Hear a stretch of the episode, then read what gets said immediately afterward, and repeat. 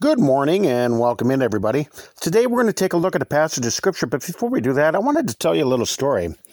You know, I've been sailing eh, since I was in high school. It was an opportunity that was presented to me when I was really young. Sailing is something that I really never planned to learn to do. It resulted because one of my relatives had won a sailboat in a sweepstakes. And they had nowhere to keep his boat, so he stored it at my parents' house. We grew up on a lake, so the boat got a lot of use. During a few summers, after much trial and error, I eventually learned how to sail. Ever since I've tried to hand on the knowledge that I've learned to Andrew. We picked up a couple of old catamarans that we fixed up and repaired over the years, and as we sail, Andrew will hang out on the trapeze uh, to provide us with extra counterweight that we need to go faster.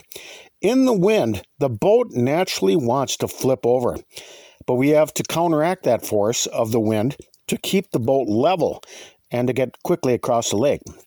And uh, this reminds me of the Christian life. You know, as we walk through this world, it's very much like sailing.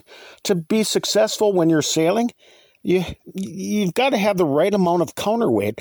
It needs to keep the vessel going in the right direction without tipping over. As we walk through this world, we too must counteract the teachings of this place. If we want our vessel to reach all the way to the other side and eventually obtain heaven, we must overcome and counteract the power of the wind. And the best way to counteract the winds of this world is to fight them through the teachings of Holy Scripture.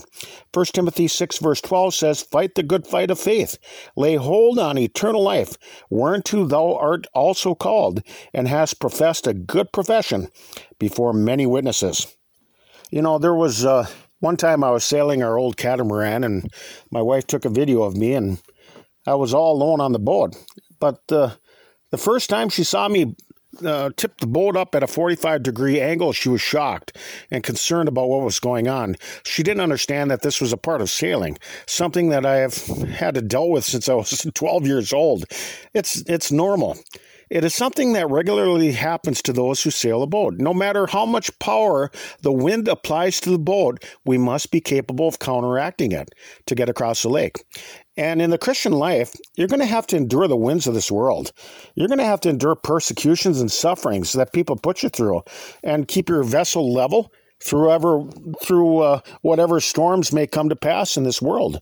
Hebrews 12 verses 1 through 3 says, Wherefore seeing we also are compassed about with so great a cloud of witnesses, let us lay aside every weight and the sin which doth so easily beset us, and let us run with patience the race as set before us, looking unto Jesus the author and finisher of our faith, who for the joy that was set before him endured the cross, despising the shame, and is set down at the right hand of the throne of God. For consider him that endured such contradiction of sinners against himself, lest you be wearied and faint in your minds. To withstand means to fight against something. Just like uh, just like we fight against the wind on our sailboat. Many people don't understand, but on a sailboat, you fight against the wind. Andrew might look across the lake and see a dark patch of wind approaching the boat, and you have a few moments to prepare for the ensuing struggle. It's no different than the persecutions and the sufferings that we have to deal with while here upon the earth. Many people will try to prevent or frustrate the work of the gospel, but we need to resist them and counter any winds that may try to try to uh, thwart our effort. The Christian life is a battle. Just like the wind on a catamaran, you're going to have to show the wind who's in control. For a Christian, it's the teachings of our Lord and Savior Jesus Christ. Ephesians 6 10 through 17 says, Finally, my brethren, be strong in the Lord and in the power of his might. Put on the whole armor of God, that you may be able to stand against the wiles of the devil. For we wrestle not against flesh and blood, but against principalities against powers, against the rulers of darkness of this world, against spiritual wickedness in high places. Wherefore, take unto you the whole armor of God, that you may be able to withstand in the evil day, and having done all to stand. Stand therefore, having your loins girt about with truth, and having on the breastplate of righteousness, and your feet shod with the preparation of the gospel of peace. Above all, taking the shield of faith, wherewith you shall be able to quench all the fiery darts of the wicked and take the helmet of salvation and the sword of spirit of the spirit, which is the word of God. you know, just as we battle wind when we go sailing, we must enter a spiritual battle in the world by using the Word of God. It is the counterweight that we need to defend ourselves from any rough seas that we might encounter. Uh, Hebrews 4, verse 12 says, For the Word of God is quick and powerful and sharper than any two edged sword, piercing even to the dividing asunder of soul and spirit, and of the joints and marrow, and is a discerner of the thoughts and intents of the heart. You know, sometimes the wind can get really vicious on the lake, just like people in this world. It's caused by their hatred of the truth. It's caused by impenitence. It's caused because they love sin more than God. It's caused because they choose to believe fables rather than God's word. Each of us are the same in the eyes of God.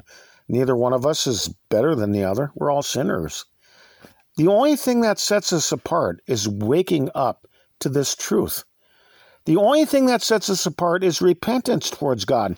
As I've said for 20 years, there are only two classes of people on the face of this earth sinners and repentant sinners. Sadly, the ones we most often have to strive against are the ones that Jesus came to save.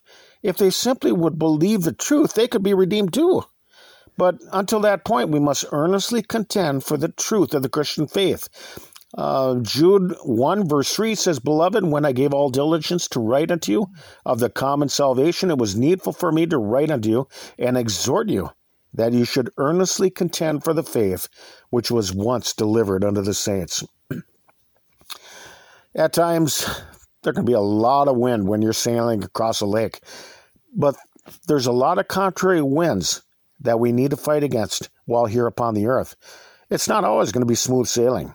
At times, you're going to need to hang out on the trapeze and allow God's word to provide the counterweight.